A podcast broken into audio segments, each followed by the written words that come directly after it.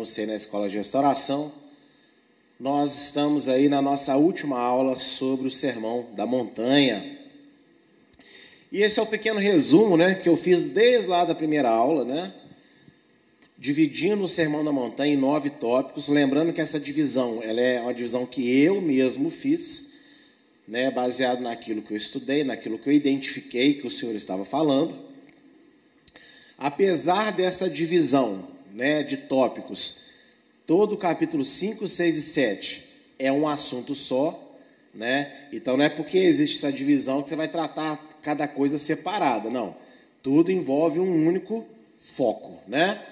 E nós já vimos aí, ó, graças a Deus, os oito primeiros tópicos, e hoje nós vamos ver então, né, terminar o nono tópico, que nós já demos uma pincelada também, né, na última aula.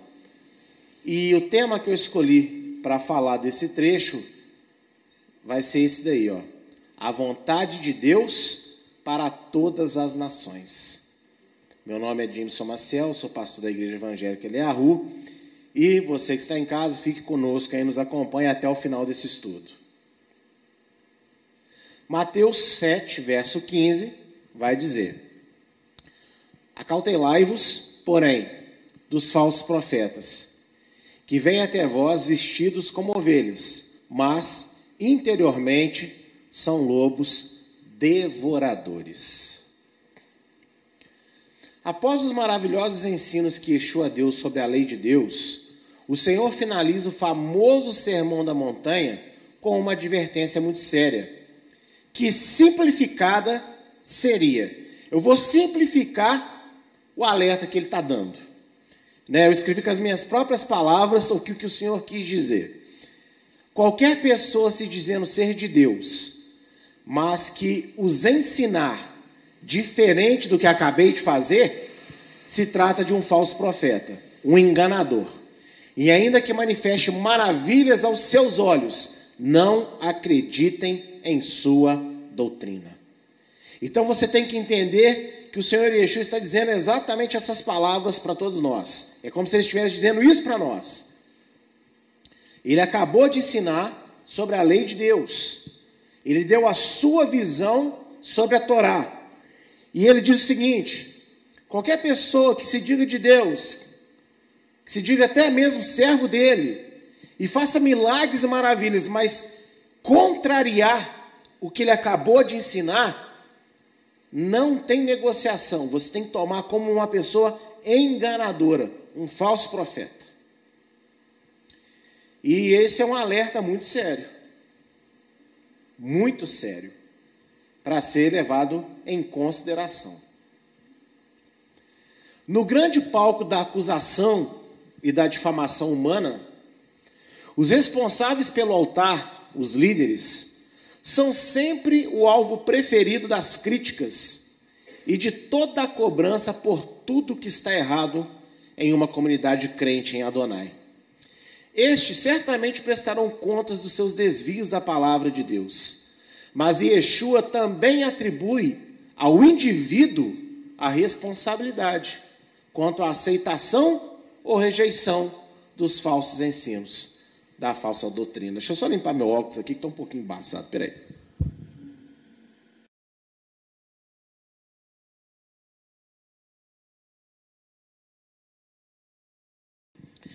Irmãos, quando as pessoas falam desse texto, eu só vejo comentários sobre os falsos profetas. Cuidado com o falso. Lógico, Yeshua está mandando, tenha cuidado com o falso líder, com o falso mestre, com o falso profeta. E hoje nós vivemos um mundo de acusação. A gente vive num mundo que estão até uma palavrinha nova aí, né? A tal da lacração, não é isso? O que é lacração? As pessoas que pegam aí e gostam de detonar umas as outras, né? Porque elas têm os seus padrões, e qualquer fora dos seus padrões de exigência é oprimido, é ali pressionado, acusado. E é muito comum a gente se acostumar, ou ter se acostumado, a uma cobrança muito severa em cima dos líderes. E eu não estou aqui inocentando o falso líder, porque o alerta de Yeshua é exatamente esse. Só que olha só, ele não estava pregando para os falsos líderes aqui apenas. Ele estava pregando para uma multidão de pessoas.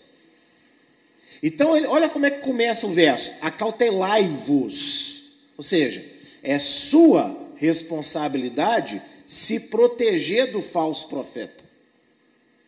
Porque às vezes a gente acusa muito, ah, porque o pastor não faz isso, que o meu pastor não me ensinou aquilo, porque a minha igreja não fez aquilo outro. Mas e você? O que, que você fez para conhecer mais de Deus, para saber mais a vontade de Deus? Porque você tem uma Bíblia para ler. E suponho eu que se você aceitou Yeshua de verdade, você tem uma, uma pessoa bem especial dentro do seu coração chamada Espírito Santo.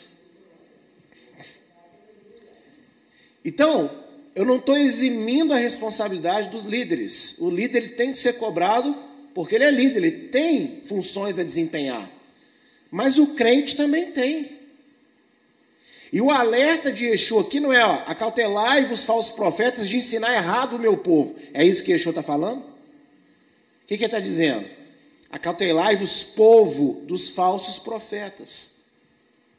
Então há uma responsabilidade sobre cada indivíduo de saber se proteger, de se capacitar para que não seja enganado pelo falso profeta. Ah, mas é, é Deus que capacita. Bem, quando Paulo diz isso lá em 1 Coríntios, ele não está dizendo que a gente nos capacita e que só Deus é que capacita. Como que Deus capacita você? Através da sua busca. Quando você busca, Deus capacita você. Quando você ora, Deus te capacita. Quando você cultua, Deus te capacita. Quando você crê, Deus te capacita. Quando você estuda a palavra, Deus capacita você. Então é um trabalho em conjunto. Por isso que Paulo fala em Coríntios que somos colaboradores de Deus. Deus não força ninguém a nada. Ao contrário do que diz a predestinação calvinista. Deus ele dá oportunidade. Então Deus me dá oportunidade, Deus dá oportunidade para você. Então vamos sair um pouquinho desse pensamento de que tudo que está errado dentro da igreja é culpa do altar. Muitas vezes o altar pode não ter culpa do mau comportamento de uma igreja. Porque existe um ditado meio popular que diz o seguinte: a igreja é reflexo do seu líder. Mentira. Pode ser que sim, pode ser que não. Baseado no que você fala isso, pastor? Bem, se isso é verdade, então a gente tem que rever todos os nossos conceitos sobre Moisés. Porque a palavra diz que não existe homem mais íntimo de Deus que Moisés. E o povo de Israel não era brinquedo, não.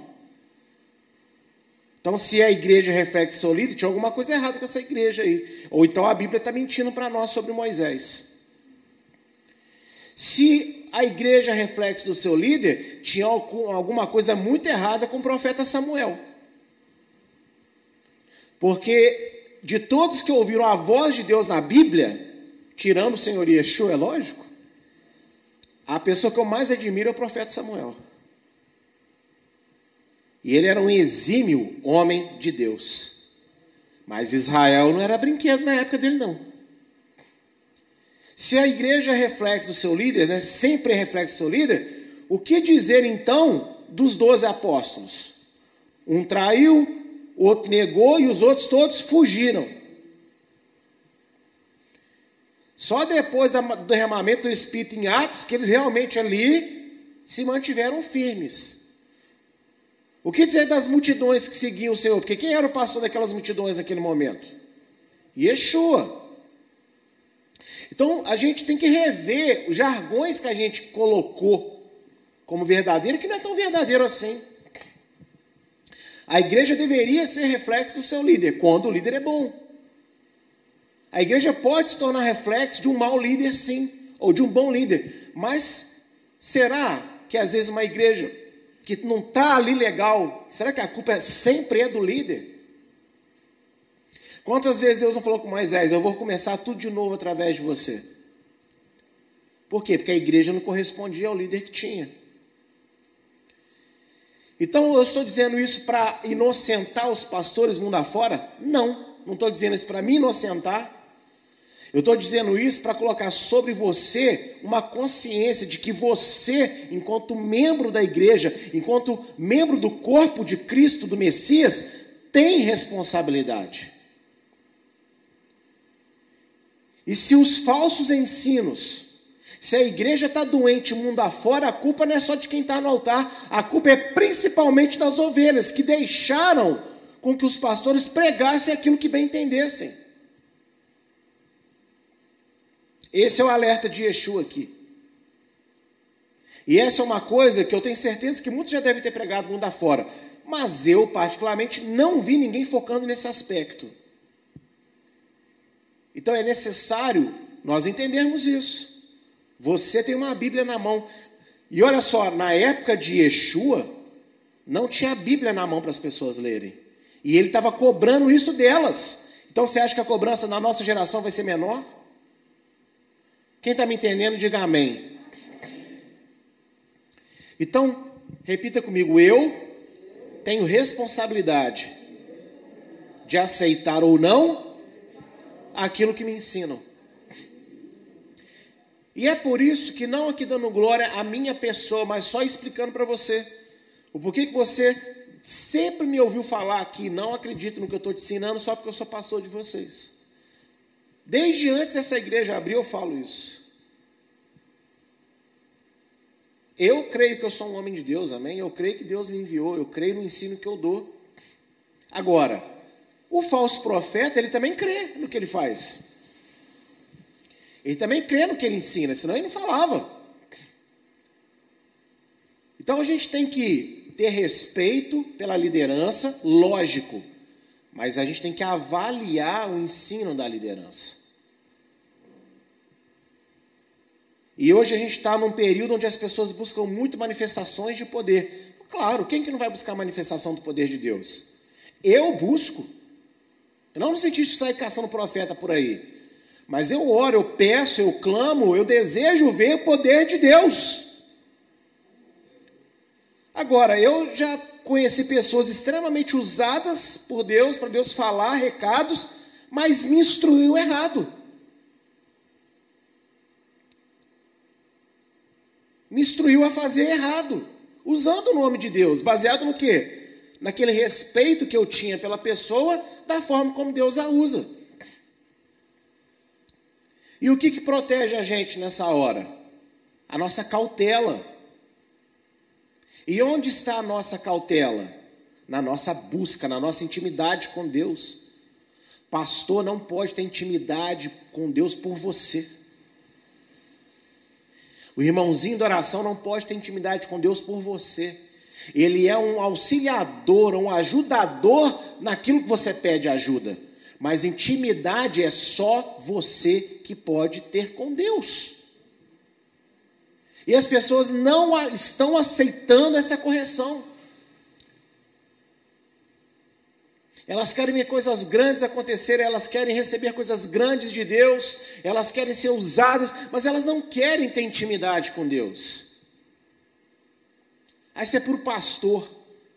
Isso não é bíblico. O pastor ele tem uma responsabilidade a mais, mas não é para ele ser mais do que ninguém, é porque ele está à frente para ser exemplo. Então, como que ele vai ser exemplo se ele estiver num nível baixo de vida com Deus? Não tem jeito. Agora, aprenda uma coisa comigo nessa noite.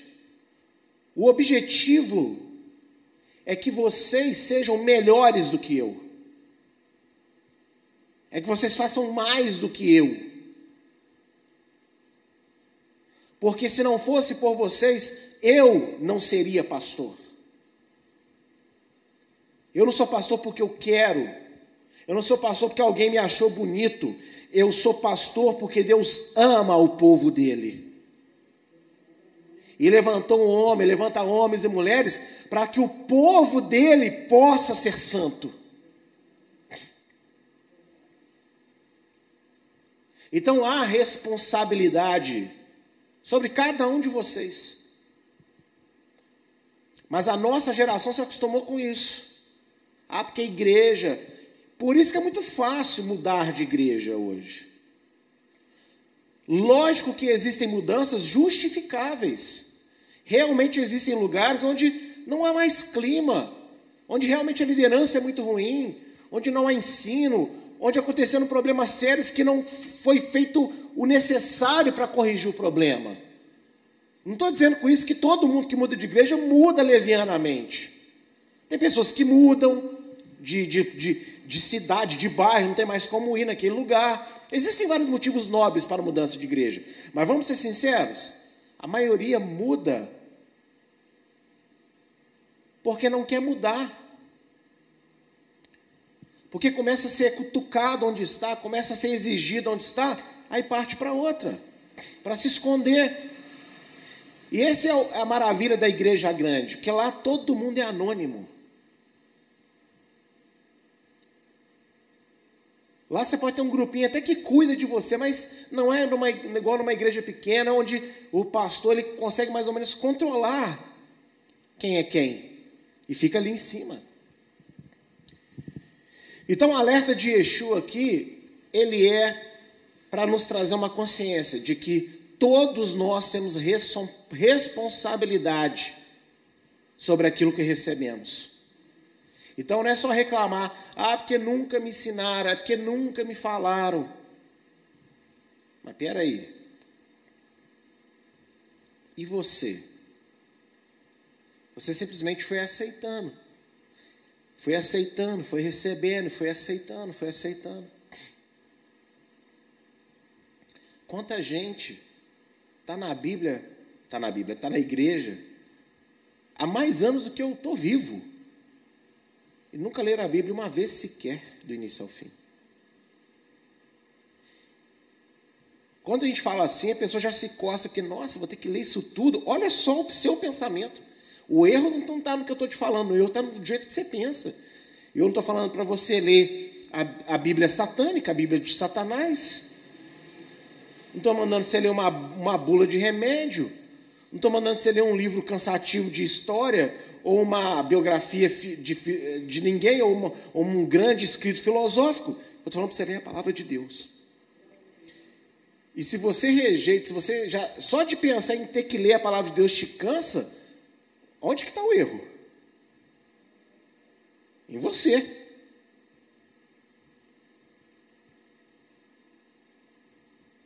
Se você todo dia, um pouquinho cada dia, se doasse a fazer isso, talvez há muito tempo você já teria lido ela toda. Mas você ainda está vivo, né? Então dá tempo. 2 Timóteo 4, de 3 a 4, olha só o que Paulo nos escreve. Porque virá tempo em que não suportarão a sã doutrina, mas tendo comichão nos ouvidos, amontoarão para si doutores conforme as suas próprias concupiscências, e desviarão seus ouvidos da verdade e se voltarão às fábulas. Meus irmãos, está vivendo esses dias aí. As pessoas não suportam a sã doutrina. Elas querem ouvir aquilo que, que elas gostam.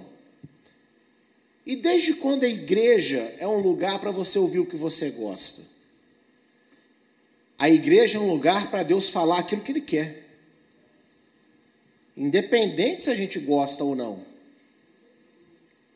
E o que Deus fala é sempre bom para nós. Então, se não estivermos gostando, é porque o, a nossa concupiscência, no, o nosso desejo, a nossa natureza carnal está falando muito alto ainda.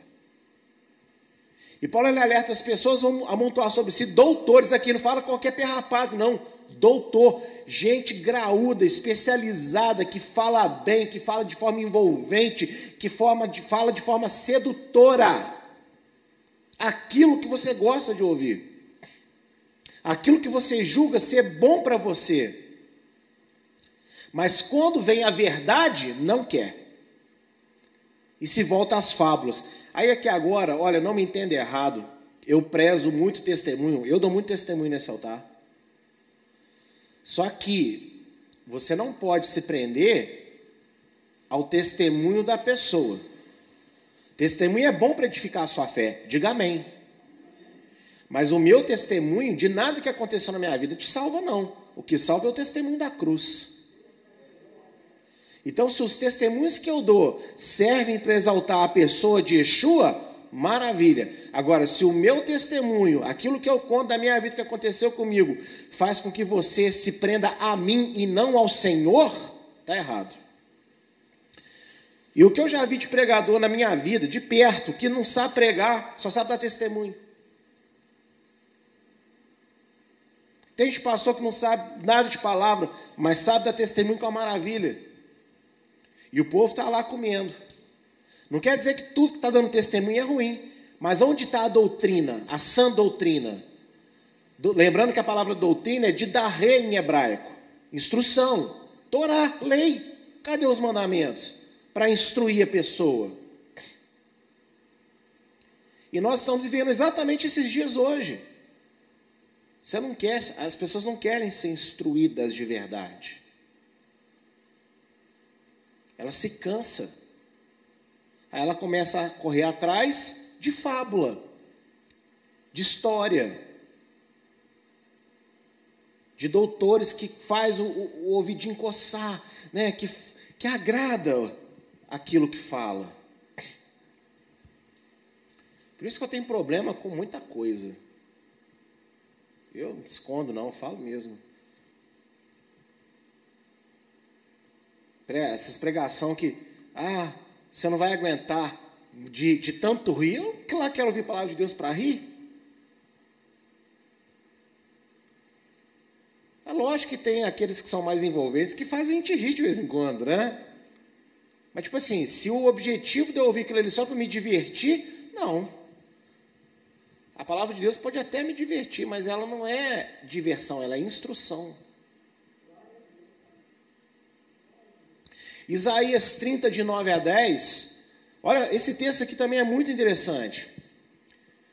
Porque este é um povo rebelde, filhos mentirosos, filhos que não querem ouvir a lei do Adonai, que dizem aos videntes, videntes aqui é profetas, tá? Não vejais, e profetas, não profetizeis para nós o que é reto, dizei-nos coisas aprazíveis, e vede para nós enganos. Olha só, na época de Isaías, olha o que Deus estava falando. O meu povo não quer ouvir a minha instrução, não quer ouvir essa doutrina. Eles não querem que homens e mulheres de Deus verdadeiramente cheguem e falem aquilo que Deus tem para falar. Eles querem enganos. Eles querem coisas prazerosas. E olha só, entenda tudo que Yeshua está dizendo e que eu estou mostrando para vocês através de Paulo de Isaías. Aquela pessoa que só fica falando coisa boa para você, meu amigo, pregando coisa ah, né, que te agrada, mas que você tem um erro lá dentro de você e faz você ficar confortável com esse erro, tipo assim, é, ah, Deus sabe do meu coração. Eu tenho esse malzinho aqui de estimação dentro de mim, mas eu ouvi lá aquela pregação, ouvi aquela palavra, e olha, cheguei à conclusão que ele não é tão importante lidar com esse mal aqui, não. Deus me ama mesmo assim. Sem engano. Sem engano.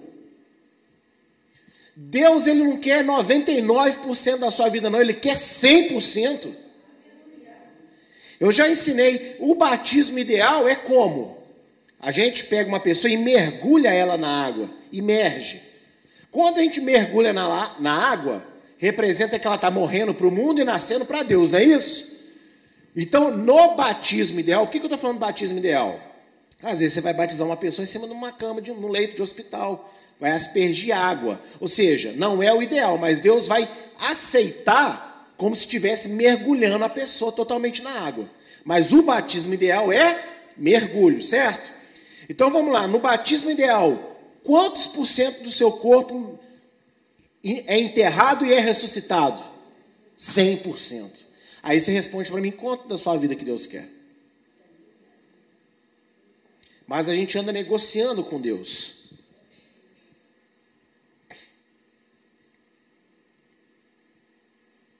A gente quer deixar uma porcentagem da nossa vida de fora. E está cheio de palavras que motivam a gente a deixar essa porcentagem de fora.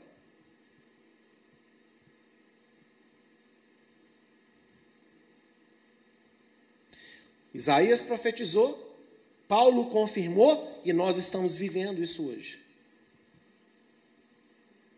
Não se engane, é exatamente essa geração que nós estamos vivendo hoje.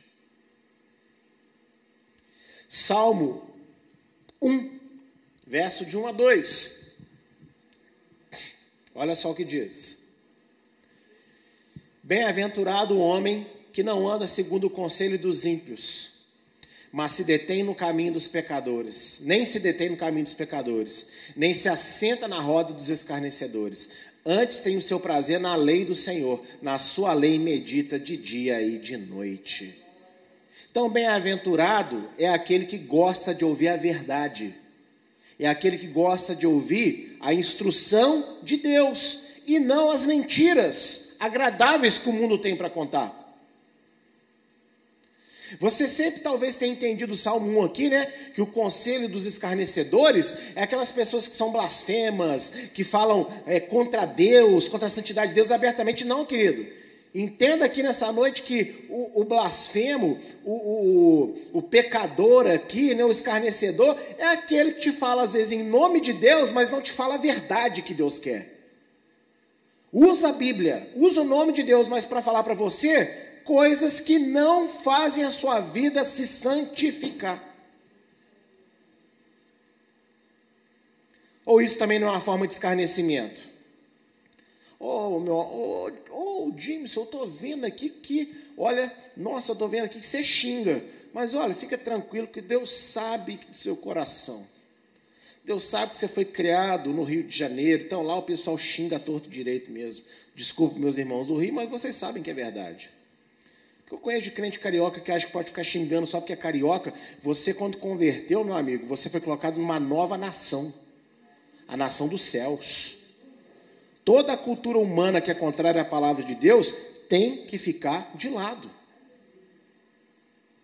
Toda a cultura familiar ou não é isso que Yeshua ensina? Que é amar mais seu pai e sua mãe do que eu não é digno. O que, que significa isso também? Se você, em nome do apego à cultura da sua família, não bota aquilo que é ruim de lado, por causa da minha palavra, você está amando mais então a cultura da sua família do que a cultura que eu te conquistei para você fazer parte agora. Cidadão dos céus. E também Provérbios 28, verso 4. Olha só que lindo. Vê se não confirma tudo aqui que eu estou falando para vocês. 28, 4. Os que deixam a lei louvam o ímpio, porém, os que guardam a lei contendem com eles. Você não quer instrução, você não quer essa doutrina? Então o ímpio está te ensinando. O ímpio disfarçado de pastor, disfarçado de irmãozinho, disfarçado de. seja o que for, falando em nome de Deus, te levando ao mau conselho, ao mau caminho mas parecendo que é Deus, parecendo que é bom. E aí você concorda, você louva aquilo, olha, maravilha. Mas quando você gosta de ouvir a Torá, quando você gosta de ouvir os mandamentos pela fé em Yeshua, opa, você é contente com aquilo, não, está errado isso. Você não aceita aquilo facilmente. E o que, que Yeshua falou para nós? Acautelai-vos. Não é isso? Ó, acautelai-vos. Seguindo agora o restante do texto. Por seus frutos, né, então esses lobos devoradores, os falsos profetas, pelos frutos deles os conhecereis.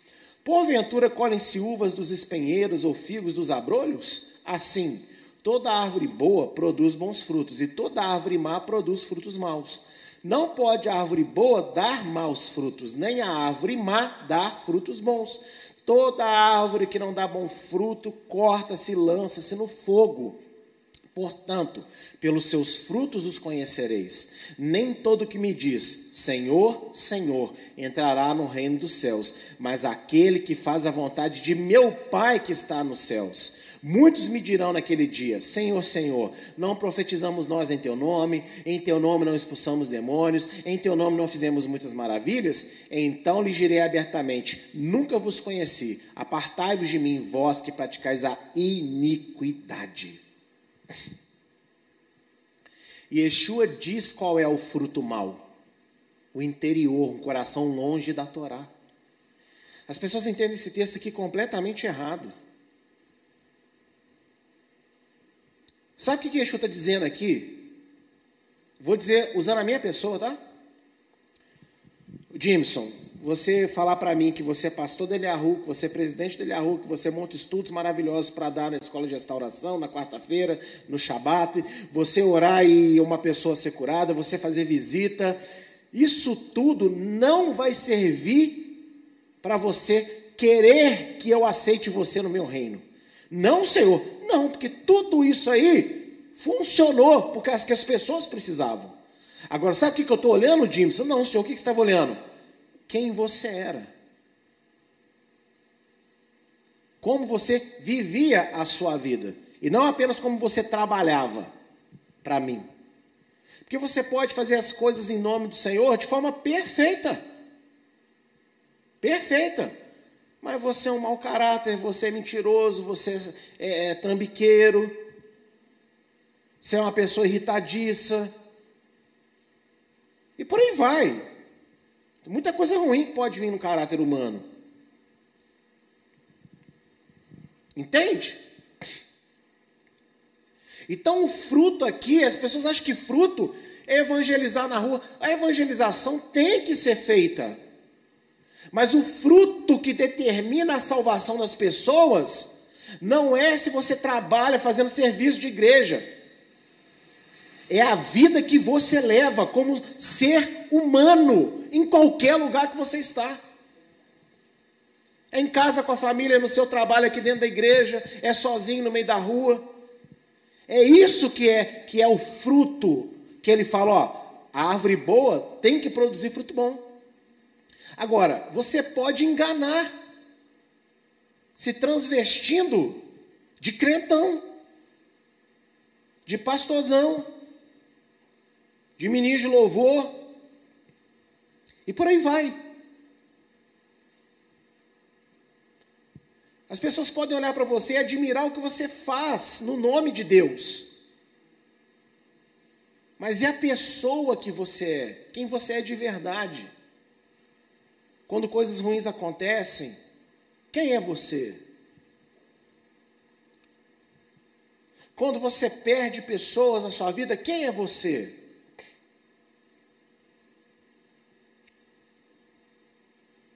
Quando você está alegre, quem é você? Quando você está triste, quem é você? Quando você sai de férias, viaja para longe e ninguém te vê, quem é você? Esses são os frutos que determinam um falso profeta. Em outras palavras, se você conviver muito com o falso profeta, conviver com ele no dia a dia, você vai acabar sabendo quem ele é, você vai acabar vendo os frutos ruins da vida dele. Porque é inevitável. É inevitável. E eu coloquei Deuteronômio 13, de 1 a 4, que é um texto que a gente usa muito aqui na igreja, mas é sempre bom revisá-lo, né? Porque a gente se esquece. E aprendemos com a nossa irmã Lucilene, algumas semanas atrás, que a repetição é muito necessária. Louvado seja Deus pela nossa irmã. Deuteronômio 13, de 1 a 4, fala o que é um falso profeta. E qual é o objetivo do falso profeta? E aí você vai entender aqui. Por que, que eu falei que o, o fruto mal é um coração longe da Torá? Porque o final, no verso 23, ele diz o quê? Sai fora, sai, sai de perto de mim, Yeshua falando, né? Vocês que praticam o quê, gente? Iniquidade. Eu, eu, eu, eu ensino sempre o que é iniquidade aqui. Iniquidade vem do grego anomia, que significa ausência de lei. Que lei? Torá, lei de Deus. Deuteronômio 13, de 1 a 4. Quando o profeta ou sonhador de sonhos se levantar no meio de ti, te der um sinal ou prodígio, e suceder o tal sinal ou prodígio de que te houver falado, dizendo: Vamos após outros deuses que não conheceis e sirvamo-los, não ouvirás as palavras daquele profeta ou sonhador de sonhos, porquanto Adonai vosso Deus vos prova. Olha para mim um pouquinho. Bem, se Deus está provando, significa que quem deu autoridade, quem deu poder para o falso profeta e para o sonhador fazer o milagre? O diabo? Deus. Deus deu autoridade para o sonhador e para o profeta ir lá fazer o milagre para te abençoar. Não é o que Yeshua está dizendo aqui também, ó. Quando alguém disser para mim, eu fiz isso no seu nome. Meu irmão, o pastor chega e ora para a libertação do endemoniado no nome de Jesus. O diabo pode usar o nome de Jesus para expulsar alguém? Então, quando ele estava ali fazendo aquilo, quem que deu autoridade para aquele demônio ser expulso? Jesus. Porém, Jesus mesmo não tem pacto com aquele pastor que expulsou aquele demônio. Só usou ele como instrumento. Porque a alma estava necessitada. É o mesmo caso aqui de Deuteronômio. Seguindo, ó. E aí ele vai dizer como que ele vai provar o coração das pessoas. Para saber se amais Adonai vosso Deus de todo o coração e com toda a vossa alma. Após Adonai vosso Deus andareis, a ele temereis, os seus mandamentos guardareis, a sua voz ouvireis, e a ele servireis, e a ele vos achegareis. Ou seja, você acha que o sonhador ia chegar assim? Ô oh, rapaz, aqui o Adonai mandou te abençoar, mara... vamos ali adorar, adorar Baal. Você acha que era simples assim? Não, aqui, vamos construir um bezerro de ouro, mas esse bezerro de ouro é Adonai. É Adonai. É o que Yeshua está ensinando. Eles fazem coisas em nome dele. E dá certo por quê? Porque Deus quer abençoar a alma necessitada. Mas aí você não sabe separar milagre de ensino. E porque a pessoa for um grande instrumento, aí você acha que tudo que ela fala você tem que comprar e tem que fazer. E é aí que mora o perigo. E é aí que o falso profeta, os devoradores, os lobos, entram. Porque ganharam a sua simpatia, ganharam a sua confiança através daquela necessidade que você tinha. E aí começa a soltar assim devagarinho, umas coisas que não tem nada a ver. Não, Deus entende, não, Jesus não pensa assim. Não, isso é coisa lá de trás, agora os tempos são outros. Entendeu? Mas, olha só, deixa eu ensinar, eu já ensinei isso aqui várias vezes, vou ensinar de novo. Não somos nós que determinamos o que Deus avalia para saber se a gente o ama. É Deus que tem na mão a régua de avaliação. Eu queria que Deus me avaliasse por isso, isso e isso, mas Ele não me avalia da forma que eu acho que Ele tem que me avaliar. Os os critérios de avaliação pertencem a Deus. E o critério que ele usa é simples. Está aqui em Deuteronômio 13. Deixa eu ver se você me obedece. Deixa eu ver se você me ama e faz o que eu mando na minha lei. E aí, olha o que Yeshua diz: vai ficar perto de mim quem obedeceu. Lembra quando ele diz em João 14? Vós sereis meus amigos se me obedecerdes.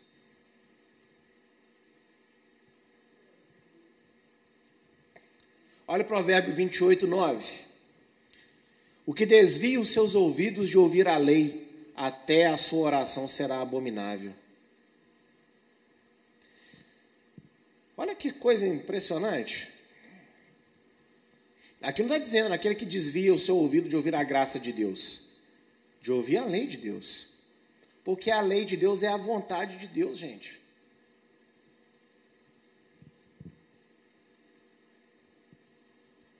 Por isso que muitas pessoas ficam às vezes sem resposta. Porque levam uma vida completa de desobediência a Deus.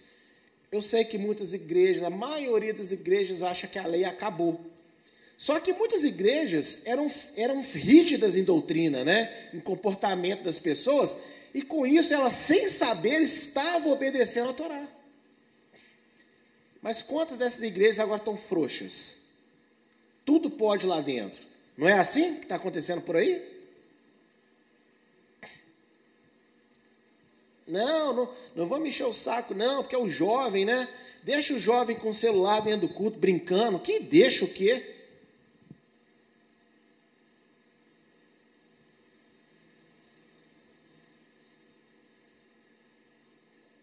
Primeira João 3, 21 a 24. Amados, se o vosso coração não nos condena, temos confiança para com Deus e qualquer coisa que lhe pedirmos, dele a receberemos, porque guardamos os seus mandamentos e fazemos o que é agradável à sua vista. E o seu mandamento é este: que creiamos no nome de seu filho Yeshua, o Messias, e nos amemos uns aos outros, segundo o seu mandamento. E aquele que guarda os seus mandamentos, nele está, e ele nele. E nisto conhecemos que ele está em nós, pelo Espírito que nos tem dado. Esse texto aqui, tem um segredo. Ah, mas os mandamentos de Deus é amar, é, é crer em Yeshua e amar o próximo. Mas olha só, ele fala, quando ele fala de crer em Yeshua, ele fala mandamento no singular. Mas em outros momentos ele fala mandamentos no plural. Tem um mandamento que é superior a todo outro: crer em Yeshua. O mandamento principal é crer em Yeshua. Quando você crê em Yeshua, você ama o seu próximo segundo este mandamento, obedecendo aos outros. Entendeu o mistério aqui desse texto? Que simples. E olha o que o João diz: quando nós pedimos alguma coisa de Deus, ele nos atende porque nós guardamos os mandamentos dele. Então nós fazemos aquilo que é agradável ao Senhor.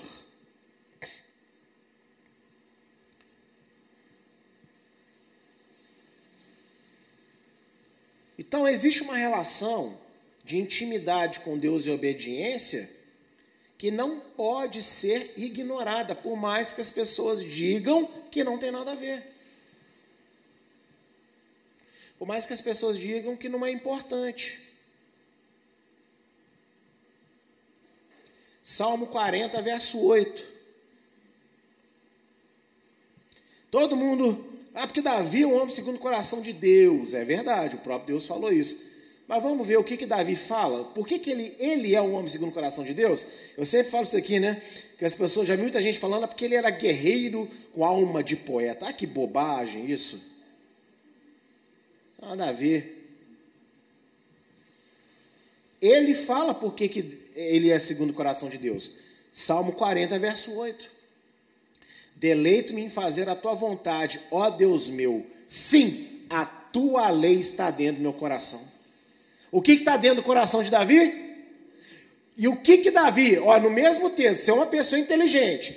O que que ele acabou de falar que é a vontade de Deus? Ó, deleito-me fazer a tua vontade. Qual que é a vontade dele? Que ele, ele mesmo explica. A tua lei.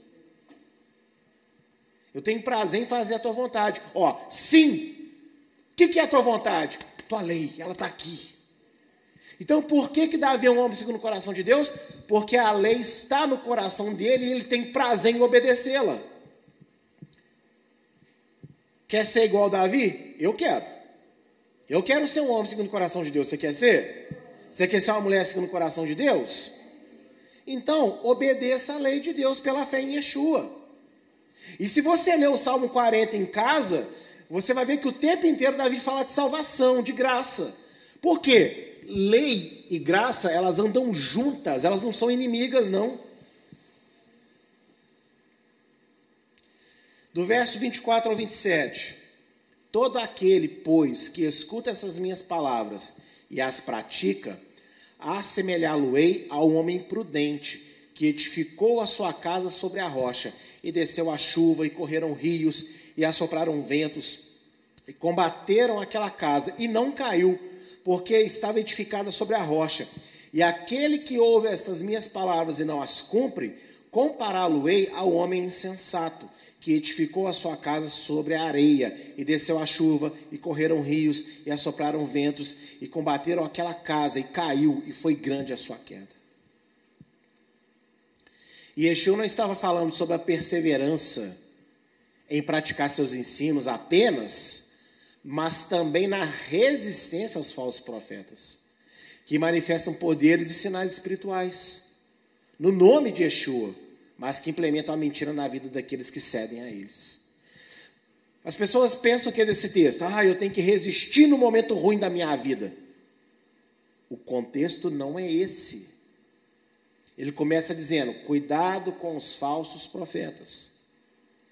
Se você estiver firmado nas minhas palavras, vai vir chuva, trovoada. O que é vento, chuva, trovoada? Não é só problema, não vai vir os falsos profetas, representados aqui pela chuva, pela trovoada, pela tempestade, mas você não vai cair, não é cair de esmorecer na dificuldade, você não vai cair na falsa doutrina. Entendeu? Lógico que você pode aplicar isso para um momento difícil da sua vida, amém? Isso também serve para essa aplicação. Mas a aplicação original não é essa. Primeiro, Jesus está dizendo o seguinte: se você se acautela, se você entende o que é um falso profeta, se você estiver firme na minha palavra, você não vai cair no engano. Pelo contrário, você vai ficar firme. Agora, se você não estiver firmado na minha palavra, vai vir um falso ensino, vai vir um falso conselho, vai vir um falso profeta e vai te derrubar. E vai ser grande a sua queda. Por que, que vai ser grande a sua queda? Porque o falso profeta vai te tirar da obediência que você estava convencido pelo Espírito. E aqui é um pequeno parênteses que eu quero abrir. É por isso que é muito triste quando eu olho muitas das pessoas que saíram desta igreja e hoje fazem coisas absurdas, mas é bíblico.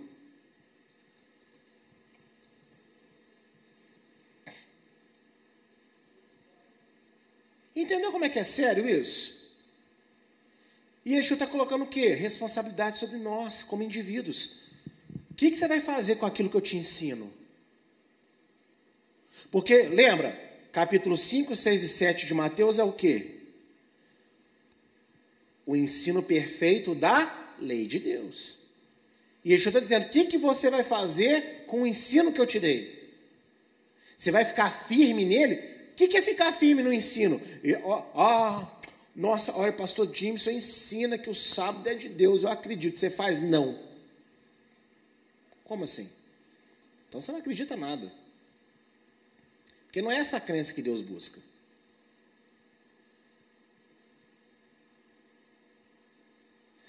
Gente, tem pessoas que ainda tratam as coisas que nós ensinamos aqui como talvez enjoamento do pastor Jameson, exigência do pastor Jameson. Você não entendeu na igreja que você está ainda. E não me conhece ainda não. Eu sou muito pouco exigente com as pessoas. Tudo que eu falo com elas não é exigência minha, é exigência de Deus na palavra. Então, tudo que a gente aqui ensina há anos é palavra de Deus. Ou não?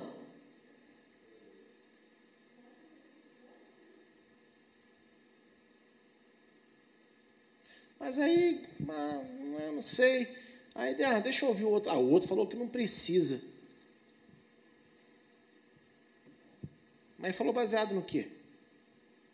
Porque na palavra ele não consegue ter base para falar isso. É ou não é? Ah, nossa, ah não, a lei alimentar, ah não, não, não desceu no coração. Como assim não desceu no coração? Você já parou, sentou, realmente e analisou, peraí, está na Bíblia. Eu sempre gosto de falar a mesma coisa para as pessoas eu não guardo só porque é lei. Eu guardo porque eu amo mais o meu Deus do que o meu paladar. Porque quando as pessoas estão lá na idolatria, elas fazem promessa para ficar uma vida inteira sem comer um alimento, porque fez promessa para não sei quem. Ninguém enche o saco dessas pessoas. E todo mundo admira essas pessoas. Mas quando você fala agora que não vai comer determinado tipo de alimento, porque, né, porque você quer agradar a Deus, ah, você é legalista, você é idiota, porque não precisa. Ou seja, falso profeta.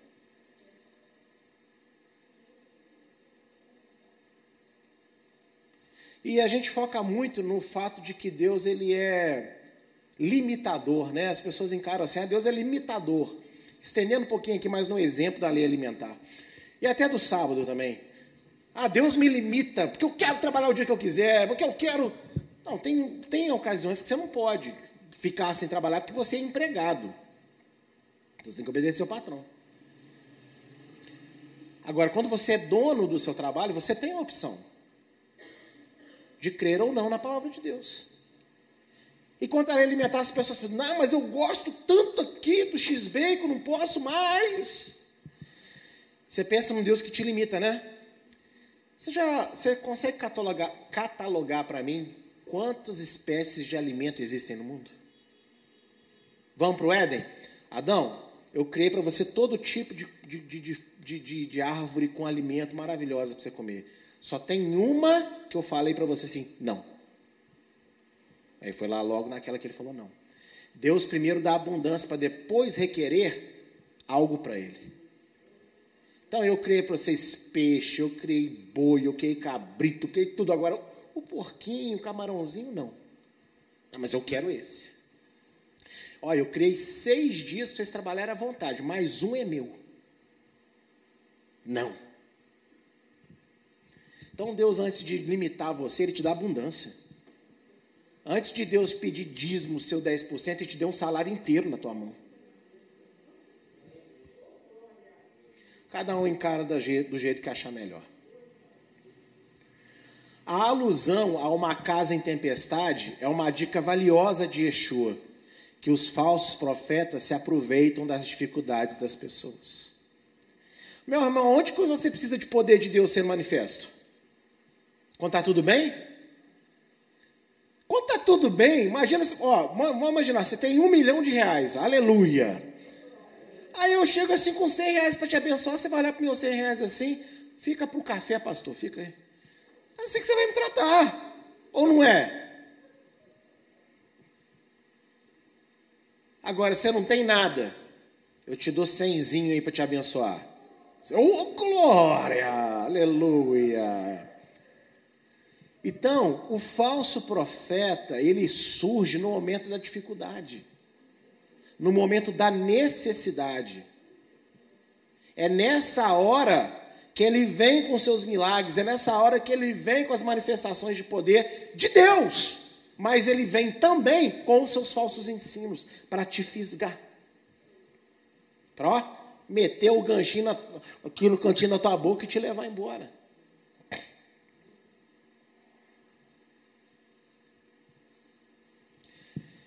Por isso, irmão, antes de você sair de qualquer ministério sério, que é sério, sério, entende? Porque, ah, o pastor, o irmão me chateou, senta, conversa, tenta resolver primeiro. Porque no momento da sua dificuldade, apareceu aquela igreja, apareceu aquele pastorzinho que cuidou bem de você. Maravilha.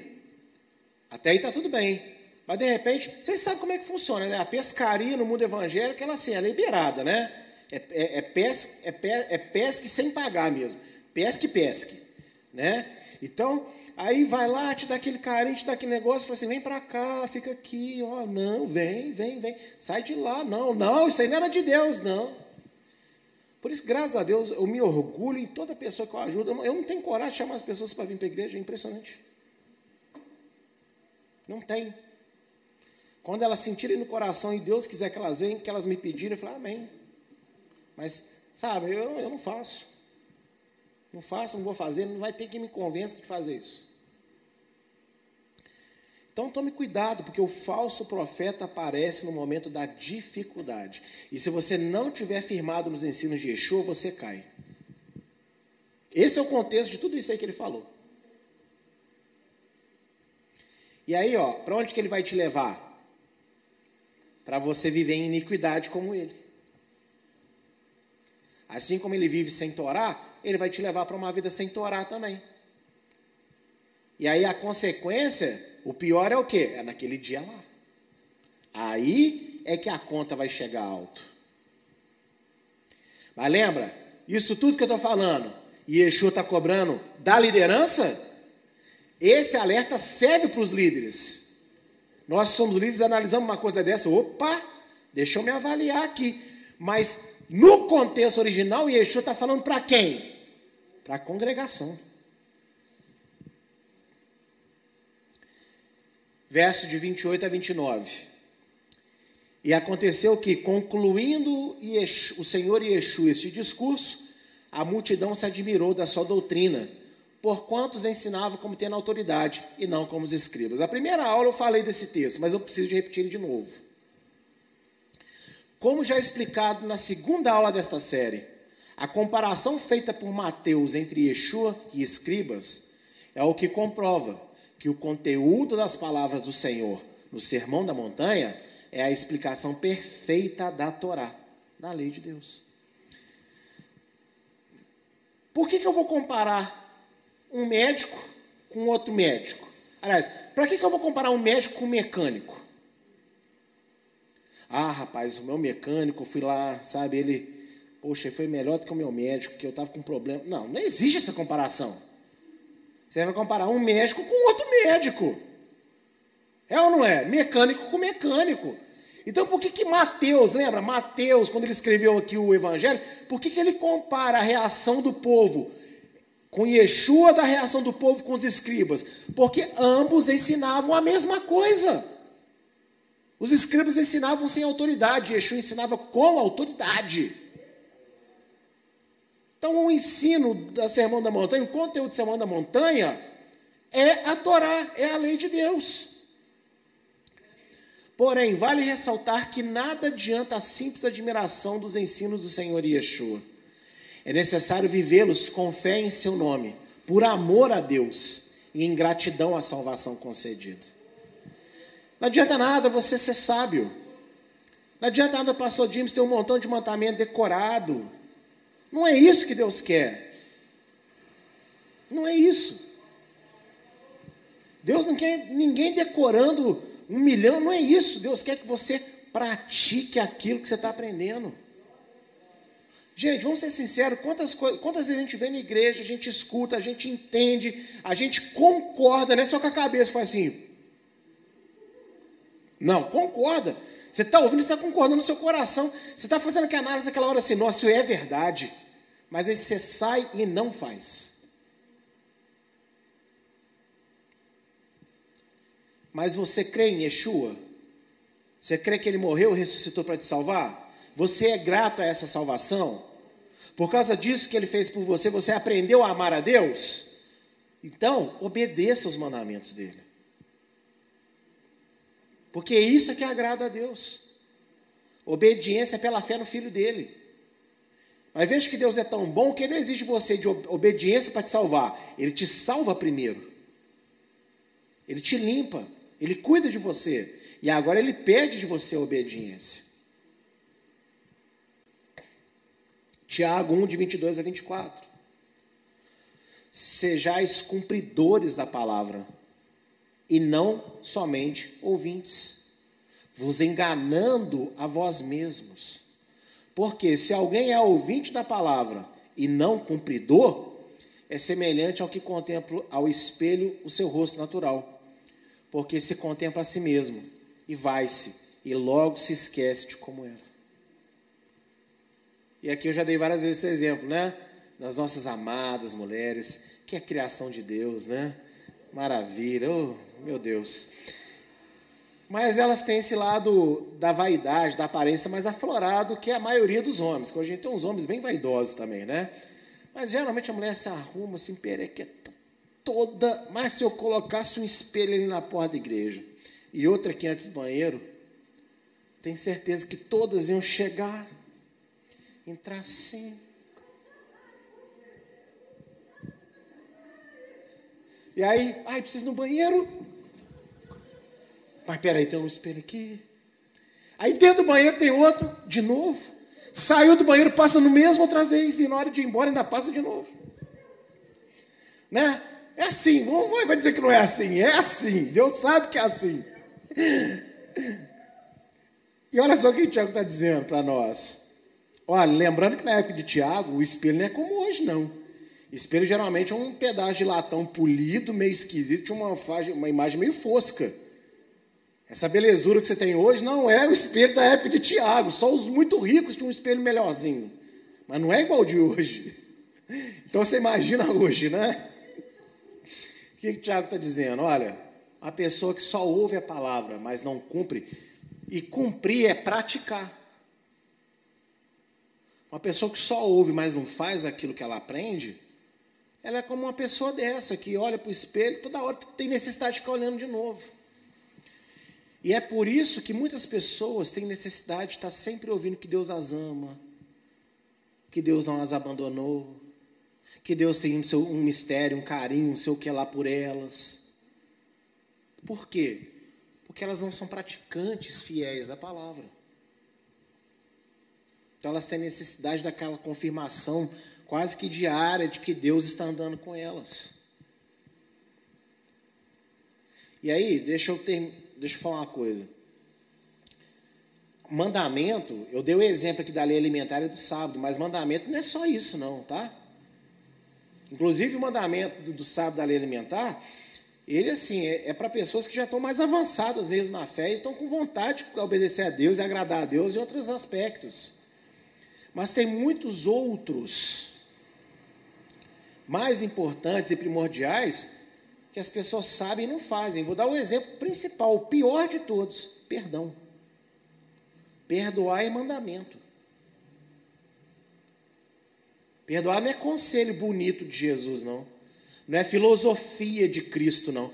Perdoar é mandamento de Deus. E o que tem de gente magoada não está no iPhone, porque gibi ninguém nem sabe mais o que, que é, né? Então não está no iPhone a quantidade de gente que não sabe perdoar. Estão entendendo, meus queridos? Então vamos praticar mais a palavra. Quanto mais você praticar, mais prazer você vai ter de buscar mais. É igual uma pessoa que faz musculação ou que corre. A pessoa começa caminhando hoje. Aí ela caminha um, um quarteirão, ela chega em casa bufando. Quase morre. Depois de um mês, nossa, um, um quarteirão só tá pouco. Tô nem suando mais. Vou andar dois quarteirões. Não é assim que as pessoas fazem? Assim também é a obediência com Deus. Quando você passa a fazer uma coisa que você aprendeu e a ter prazer naquilo, daqui a pouco você podia ter mais uma coisinha para agradar a Deus. O que será? Deixa eu aprender aqui. Opa, tem mais isso, vou fazer também. É assim que a gente vai de glória em glória, aperfeiçoando na fé. Esse é o pensamento que você tem que ter. Mas enquanto você tiver aquele pensamento quadrado, retrógrado, né, de ai, eu tenho que obedecer, ai, mas é difícil, ai, mas porque servir a Deus é complicado. Oh, irmão, Yeshua falou que, o, que, que o, o fardo dele é suave. Então você tem que escolher, ou é difícil servir a Deus ou é suave. Difícil é para a tua carne pecadora. E ela vai gritar forte enquanto você alimentar ela mais do que você alimenta o teu espírito.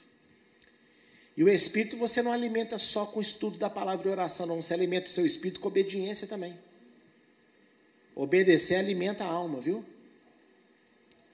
Conclusão: o sermão da montanha para Israel se tornou naquela época a chance de reaproximação a Deus, praticando a Torá de Moisés pela fé, como Adonai sempre desejou. Olha para mim, nessa época aqui, como foi ensinado ao decorrer dessas aulas, Israel conhecia a Torá, mas não praticava ela do jeito certo acabou deixando um monte de mandamento rabínico entrar como se fosse do próprio Deus. E isso está até os dias de hoje. Então, o que é o sermão da montanha para o povo de Israel naquela época? E até para hoje também, a chance das pessoas, deles reverem o que realmente foi Deus que mandou e o que é tradição humana. e agradar a Deus como Deus sempre quis. Obedecer o que ele mandou de coração.